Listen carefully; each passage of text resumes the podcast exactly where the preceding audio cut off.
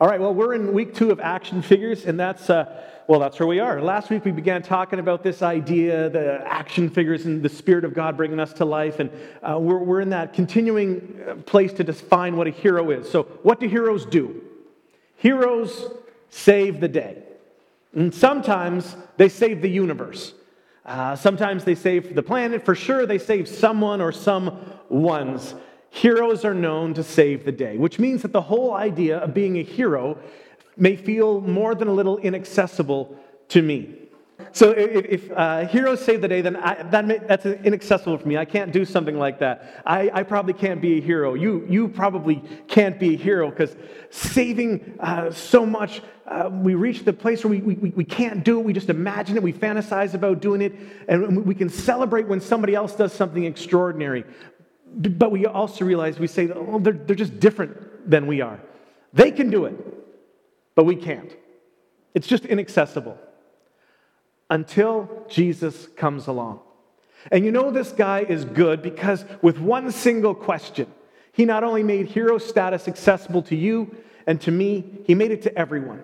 He actually, with one single question, takes away all of our excuses not to be a hero. He is so good that in one question, he did this for everybody, whether they are Christians or not, whether they believe in him or not, whether they go to church or not, for everyone, everywhere, throughout time. So I want to tell you this story.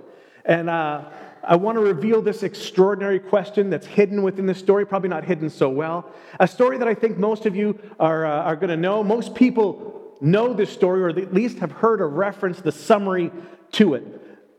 And this question, for every single one of you, no matter how old you are, how young you are, no matter what your religion, no matter what your religious beliefs, no matter what your experiences in life are, this single question is the on ramp for you to realize that you have the opportunity to save the day. So here's the story. We're going to look at it. It's in Luke chapter 10. We're starting at verse 25. And it starts with on one occasion. And there were many occasions, but this is just one of them, okay? But on this occasion, so on one occasion, an expert in the law stood up to test Jesus. And this happened a bunch. Jesus would teach, and then after that, he would frequently have some q&a and there always seemed to be people who were there who wanted to mess with him to stump the teacher there was somebody who wanted to try and embarrass him in front of the group that he was teaching and so this guy says teacher um, what must i do to inherit eternal life? And so far, it sounds really good, right? That's a good question. But Jesus is Jesus, and he has met with these legal expert people before. He knows that there is more going on. He knows that this isn't the real question. There was a question behind the question. He knew the question was leading him somewhere. So, Jesus, being Jesus, asks the man a question. So he says, What, what is written in the law? And he re- replied, how do, how do you read it? So you're the expert in the law.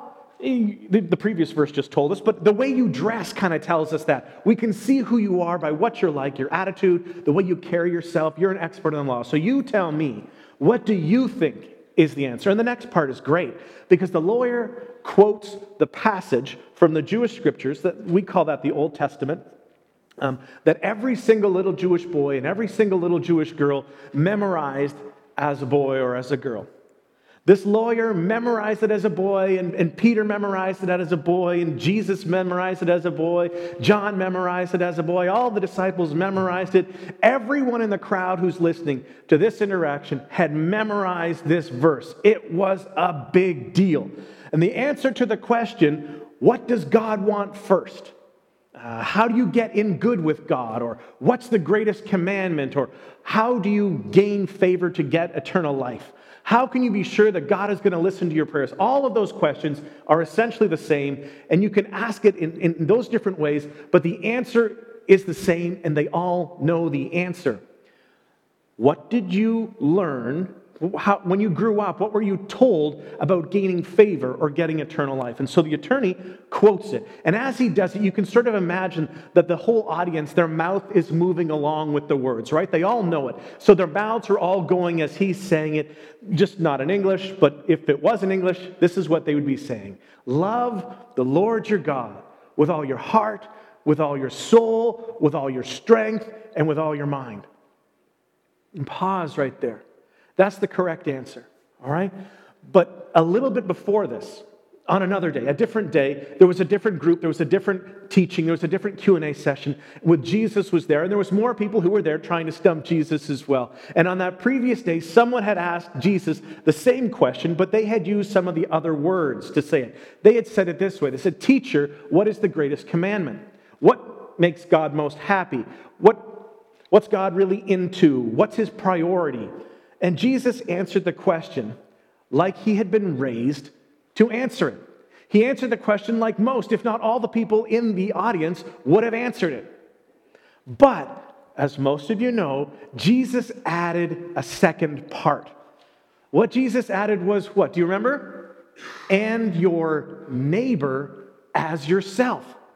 And we don't really get this in the 21st century because that's the way the passage has always been read for us. We don't see anything different. But you need to know that when Jesus added that second verse to the thing that everyone knew, there was a murmur that went through the crowd. Jesus was now messing with tradition. Now he was messing with what they had learned as little Jewish boys and little Jewish girls. And this signaled a shift from the vertical orientation between them and God to a horizontal orientation with God. And that was a big, big deal. The part that he added, it wasn't new material, he wasn't writing it. It still comes from the Jewish scriptures. And if you had to guess, can you guess what book that it might come from? Yes, deafening. Um, if you said Leviticus, you're bang on, all right? But what's significant about this verse is that the author in it actually defines the term neighbor, okay? The verse actually tells us exactly what and who a neighbor is. So I know you're dying to get to the Leviticus part because you want to see that, but then we'll go back to Jesus in mid conversation, okay? So the verse that Jesus is quoting from Leviticus. Um, this is the most important thing. This is what uh, is important to God. And so it's Le- Leviticus chapter 18, uh, chapter 19, verse 18. Do not seek revenge or bear a grudge against anyone among your people. Your people. These, these are my people. I have to because these are my people. Have you ever heard anything like that? People say your people. Well, this is where it comes from. You probably didn't know that, and the people who use that language, that, that phrasing, they probably didn't know that, but surprise, you're quoting Leviticus. You'll be so proud to do that around the office now. Leviticus, my people. It's a very ethnic kind of identity, it's a very nationalistic kind of thing. So, this verse is talking about how you treat people. Please ensure that you do not bear a grudge against anyone who is your people. And then the author uses one of those uh, Hebrew poetic or stylistic writing devices where they, they repeat the same idea, but with different words. And this is where Jesus' quote comes from. So, all that, but. And in contrast, in, in contrast to what that is, instead of bearing a grudge against your people, love your people. Love your neighbor as yourself. Don't bear a grudge against your people. No, no, no. Love your people. And the Jewish people who took the scriptures seriously, do you, do you, they knew who their neighbors were. They knew that they were other Jewish people. Your people. A Jew's neighbor was a Jew's people. Now, everybody knew that. If you went to the streets of Jerusalem or to Galilee and you asked them, Who's your neighbor? My neighbors are my people. My neighbors are my Jewish brothers and my Jewish sisters. Those are, these are my neighbors. Meanwhile, Back at Jesus mid conversation. Apparently, this attorney was in the audience when Jesus added the and love your neighbor as yourself part. He must have gone away after that. And, and the first time he was thinking to himself, aha, I think I have found a way to trap Jesus. And then by doing that, I'm going to alienate him from the crowd that are following him. So this attorney shows up and he asks his question. He knows all about the second part, and then he grins. And here's how he answers the question. So Jesus turns the question back to him What do you think you have to do to gain eternal life? And the attorney answers, I think that I have to. And then he goes off on the thing that everyone knows Love the Lord, my God, with all your heart, with all your soul, with all your strength, and with all your mind. And then he grins at Jesus and he says, and love your neighbor as yourself. So the attorney gives Jesus back Jesus' own answer, but he's up to something. He's not just trying to get the right answer so that everyone thinks, wow, you're really smart. He gives the answer as a setup to the next question that he's just about to ask. And so now it's time. I'm going to spring the trap on Jesus. I've got him. I've hooked him. I gave him what he wanted, and now I'm going to turn it. So Jesus smiles because very rarely does anyone get a question fully right when Jesus asks it. And so in verse 28, he says, You have answered correctly. Do this and you will live. You gave the entire answer, not just part one, but you got part two as well. It's not just about keeping God happy with an eye to the sky. You can't keep God happy if you don't love the people around you. You nailed it. You got it. Good answer. Way to go. And then Jesus kind of thinks we're done, so he's kind of turning to leave. But the attorney wanted to justify himself. Now, the real question comes up. The real question is going to come out. Now, here's the stumper. Now is the trick question. Now is the question that he hopes that when Jesus gives the answer that he expects Jesus will give, game over for Jesus, and we're going to break that tie with him and his followers. So he asks Jesus, And who is my neighbor? So love the Lord, my God, with all my heart, soul, mind, strength. Nobody knows if you do that. How do you know? How do I know if you love God like that? How do you know if I do? You can't. You don't. But I can see how you treat your neighbor, and you can see how I treat my neighbor. Who is my neighbor? The answer is too broad. And I think his real question is what is the minimum amount of Jewish neighbor loving required in order to get me into heaven? So Jesus knows what's going on. He sees through the games, so Jesus doesn't answer that question. Jesus answers the question that the guy should have been asking.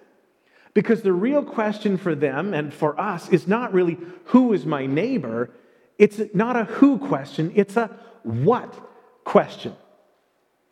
And the better question would be what does neighbor love look like?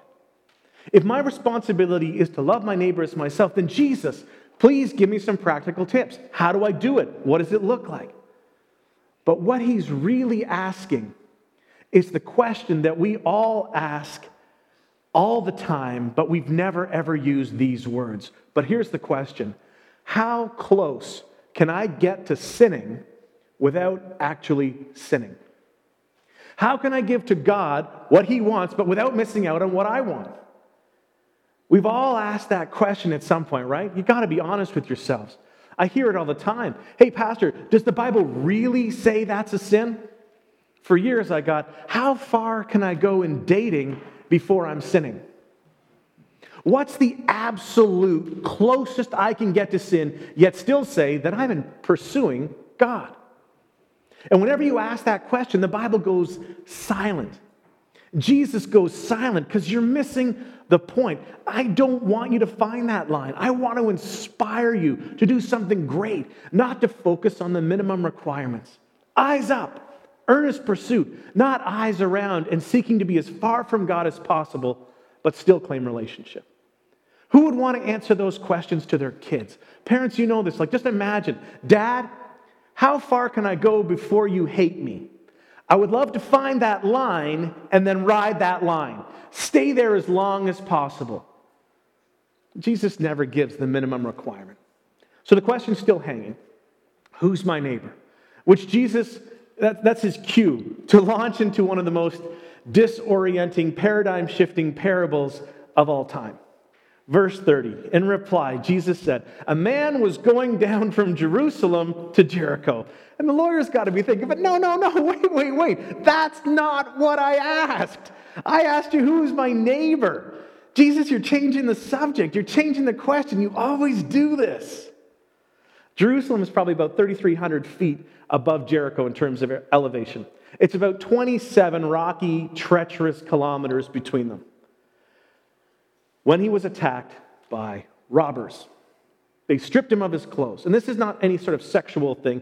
Clothes in this time period are just very valuable. If you're going to kill a guy, you definitely, definitely take their clothes. Fabrics are hard to come by. So they beat him and they went away, leaving him half dead.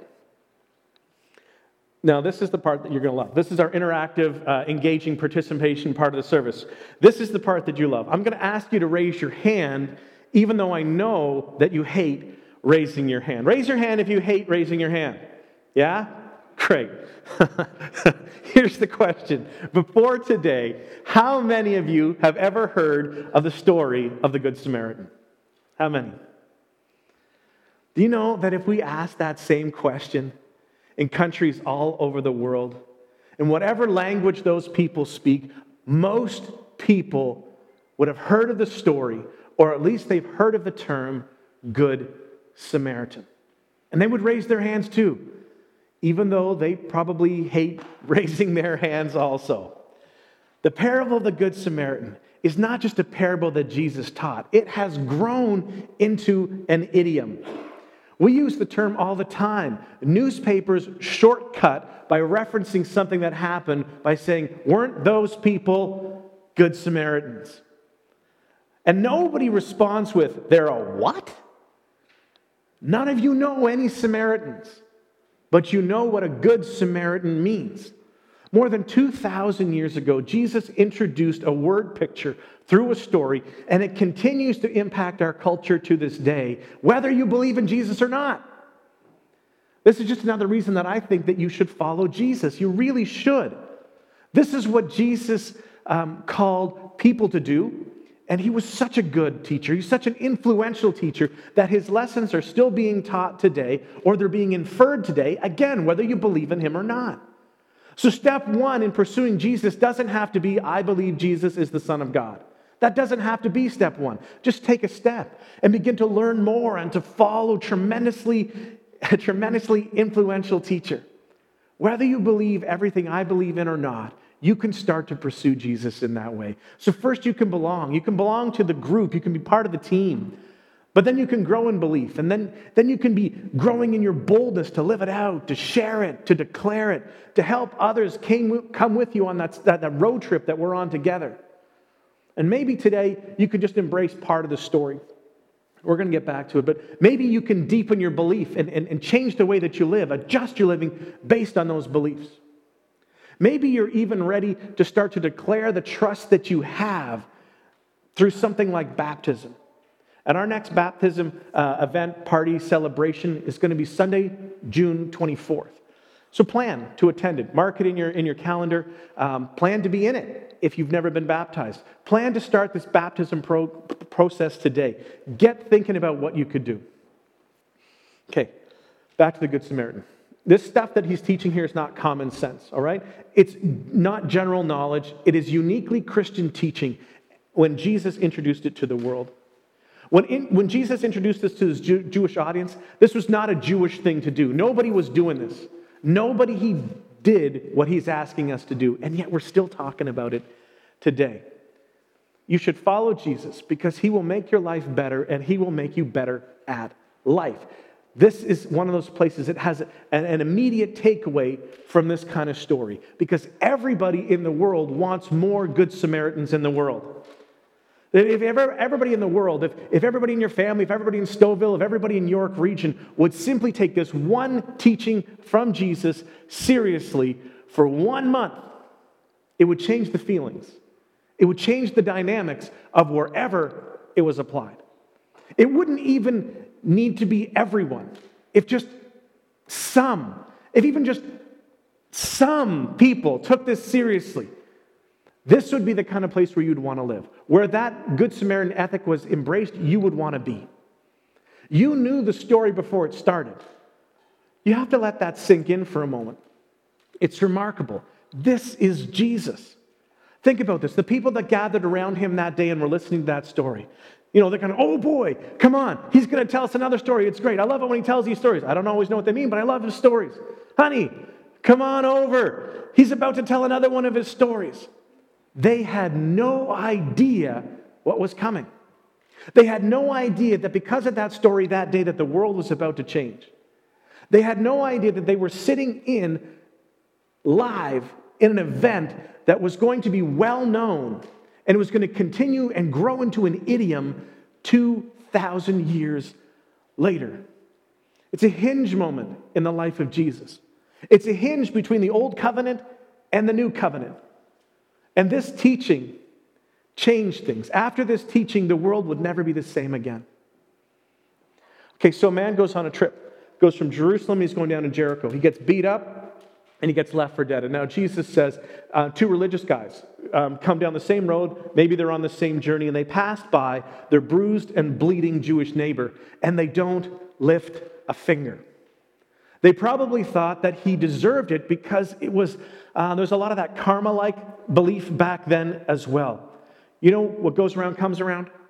Um, you're bruised and bleeding, so obviously you deserve it. I'm not bruised and bleeding. Why would not bruised and bleeding interact with bruised and bleeding? I deserve to stay not bruised and bleeding. There is no need, no reason for me to interfere here. And there are many countries in the world where this belief still exists. It's still the way things work. But let me tell you why you don't believe that. Because of Jesus' teaching. Whether you are a Jesus follower or not, you have been impacted by this teaching.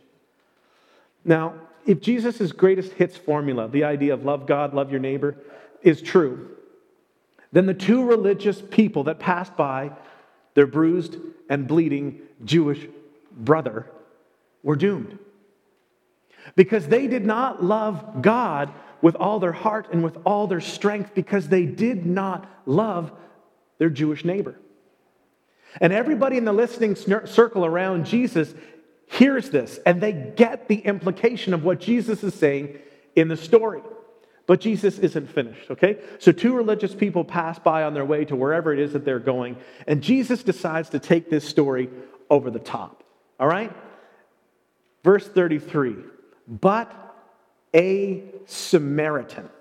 And perhaps at some point in your life, you have heard the idea that Jews and Samaritans don't get along. It's a way bigger deal than that. And here's two words that'll help you get the idea of what it is institutionalized racism. That's kind of a term that's popular today, but it was established and it is accurate way back in the first century. It's, it's a lot like South African apartheid. Everybody knew what the rules were. Everybody knew where the boundaries were, and nobody questioned them. Jews didn't have anything to do with Samaritans. They didn't speak to them, they didn't touch them, they didn't eat together, they didn't intermarry. Everyone knew the rules. Jesus, at the risk of losing the crowd, he brings up a Samaritan, and you got to think to himself, I think the attorney at this point was kind of going to himself, Oh, Jesus, you don't know what you're doing. You've gone too far, and now I've got you.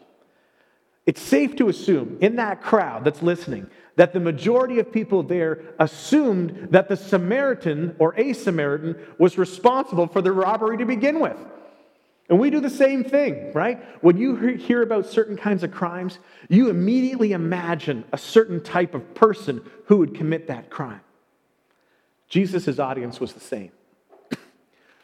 Verse 33 But a Samaritan, as he traveled, came where the man was, and when he saw him, he took pity on him. And then Jesus piles on. He does that Jesus extra mile thing. The are you kidding me?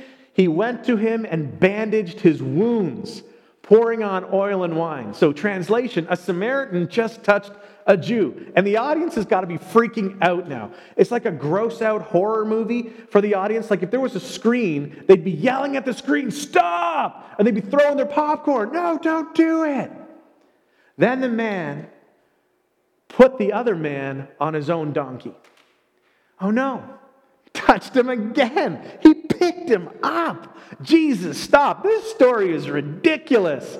He put the guy on his own donkey and that means that the Jewish man rode and the Samaritan man walked. And he brought him to an inn and took care of him. Every single one of those people in that audience would have known a Samaritan. And there was no one who would have done this kind of thing for a Jewish traveler. So Jesus goes farther. The next day, just piles on some more, right? What do you mean the next day? Are you telling me, are you expecting me to believe that a Samaritan spent the night caring for a Jewish man to keep him alive and to tend to his wounds? I mean, it's one thing to make a call. Just, I'll call someone for you. There's a guy down. We need help here. Did he really expect his audience to believe this? Verse 35. The next day, he took out two denarii and he gave them to the innkeeper. Looked after him, he said. And when I return, Jesus just overwhelming these people, just keeps piling it on. When I return, I will reimburse you for any extra expense you may have. This was so over the top, just ridiculous. But come on, it's over the top for us too. Even if we knew the person. But that's what Jesus said. And everybody was leaning in. This story was so good, and it definitely was not going where they were expecting. So after the commotion in the crowd kind of dies down, Jesus did something that no one in his audience would ever live long enough to appreciate. Do you know what he did next? Jesus redefined for everybody in every nation every generation, he re- redefined neighbor. From this point forward in history, no one would ever have the freedom to define neighbor in terms of location alone. No one have, would have the permission, and no one would have the right to dare to limit their definition of neighbor to people who were just like themselves. It's like a campaign of shock and awe. It just expanded the definition of neighbor beyond Galilee and beyond Judea and beyond a single ethnicity. It's shocking. But the most shocking thing is that we completely miss it because we are 21st century English speaking Western civilization people.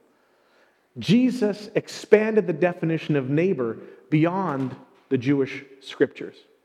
And he did it all with one perfectly timed, perfectly crafted question. It's a question that causes all of us, Christians or not, anybody can weigh in on this. This is just a human thing. But it does draw our attention to this remarkable person, Jesus. It's a question that forces you and it forces me to examine our hearts, to examine our prejudices, to examine ourselves. Is there still a bit of racism in me? to examine our hearts, the inside of me, the motivations, our values. Is there still some contempt in me for certain kinds of people? And the whole audience is leaning in. They're waiting for the conclusion. How does the story end? We started with a question about neighbors, and he went off on this wild story. Surely he's going to connect the dots for us. He's got to be putting it together. How does it fit together? Jesus, don't leave us wondering again today. So Jesus inquires of the attorney. Verse 36 Which of these three do you think was a neighbor to the man who fell into the hands of the robbers? The question is so easy, right? And that's what makes it completely horrible. So convicting, so weighty, so transformative. Now, the question really summarizes that whole previous discussion. The real question is more like this Which of the three loved the Lord his God with all his heart, soul, mind, and strength by loving a stranger as himself? That's the question. And that shifted the thinking and touched and impacted the world and continues to impact of the world. Which of these three treated a stranger like a neighbor? Which of these three was the hero? And in this moment, with this question, Jesus makes hero status accessible to you and to me, whether we are Jesus followers or not. In this moment, Jesus takes away all of your excuses and all of my excuses to step into the role of hero at some point in your life. The crowd was quiet. The expert in the law came to trap and to trick Jesus. He's standing there. Why in the world did I ask that blankety blank question? Because everyone is seated. That's how you listen. The only two people standing are the expert in the law because he asked a question and Jesus. And now he's on the spot. No one else is supposed to answer the question, just him. And he knows the answer to the question. And if he answers it out loud, he becomes accountable to his own answer.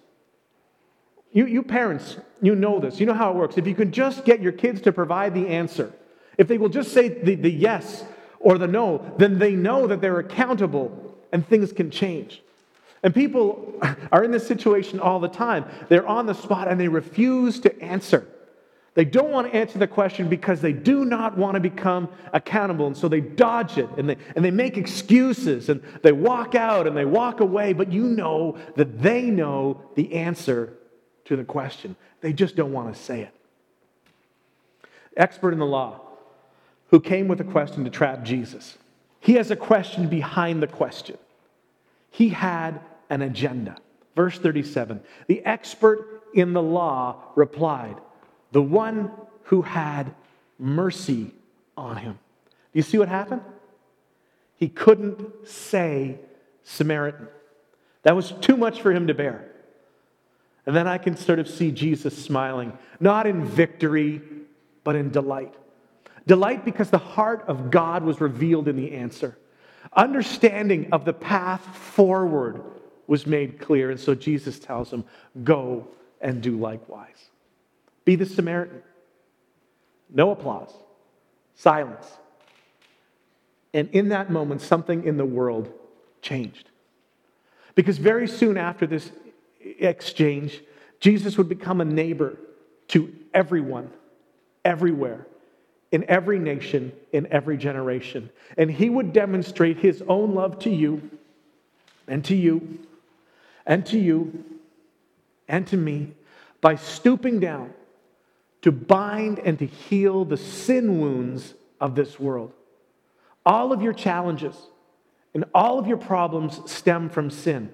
Not just your sin, but sin that exists. Jesus would show himself to be the Samaritan for you and for me. And it cost him more than two nights in a hotel, it cost him his life. So, let me ask you the same terrifying question. The question that makes hero status accessible. The question that removes your excuses. Which of these three do you think was a neighbor to the man who fell into the hands of robbers? Do you know? It's the one who saw a need and met it. It's the one who knew the price and paid it. It's the one who didn't talk himself out of it. Which of these three loved the Lord his God, withheld his heart, soul, mind, strength by loving a stranger as himself? The one who saw need and met it. The one who knew the price and paid it. The one who didn't talk himself out of it. Which of these three was the hero in the story? It's the one who saw a need and met it, the one who knew the price and paid it, the one who didn't talk himself out of it. And then Jesus says to the expert in the law, and then to the Jewish audience that was there that day, and then he says it to you and he says it to me go and do likewise. You have no idea what hangs in the balance when you can see a need that you can meet and you meet it. When there's a price to pay and you decide whether or not I'm going to pay it. When you're trying to talk yourself out of it, choose to do for one what you can't afford through time or resources to do for many. Don't let yourself talk yourself out of it. Then you know what might just happen? You might just have saved the day. You have no idea what might be hanging in the balance of you listening to that still, small voice prompting you, pushing you forward. Go and do likewise. Father, thank you. Thank you for speaking into our lives. Even when it's so compelling, compelling to close our hands up and to care for ourselves, God, keep speaking to us. Would you just give us the courage to keep our hands open? Would you please help each of us to remain open to whatever it is that you want to do through us on behalf of your people? In doing that, in listening to you and following you, we can find that hero status is accessible to all of us. So I pray that before next week, you will have allowed us to see a need and then encourage us to meet it. God, help me. Help us to stop talking ourselves out of helping others. Amen. May the God of hope fill you with all joy and peace as you trust in him, so that you may overflow with hope by the power of the Holy Spirit. You may be blessed in the name of the Father, the Son, and the Holy Spirit. Please be seated. It's better when you're here, especially when we know how much it took for you to be here. Thanks for coming. It is better when you're here, and it's better when we're together. So thanks for that. Send you out today, and you can remember this as you go to fight the storms wherever you have to that we are Christ centered, we are spirit empowered, and we are mission focused. And that mission is for everyone, everywhere, all the time, and it gives purpose to everything that we do and everywhere that we go.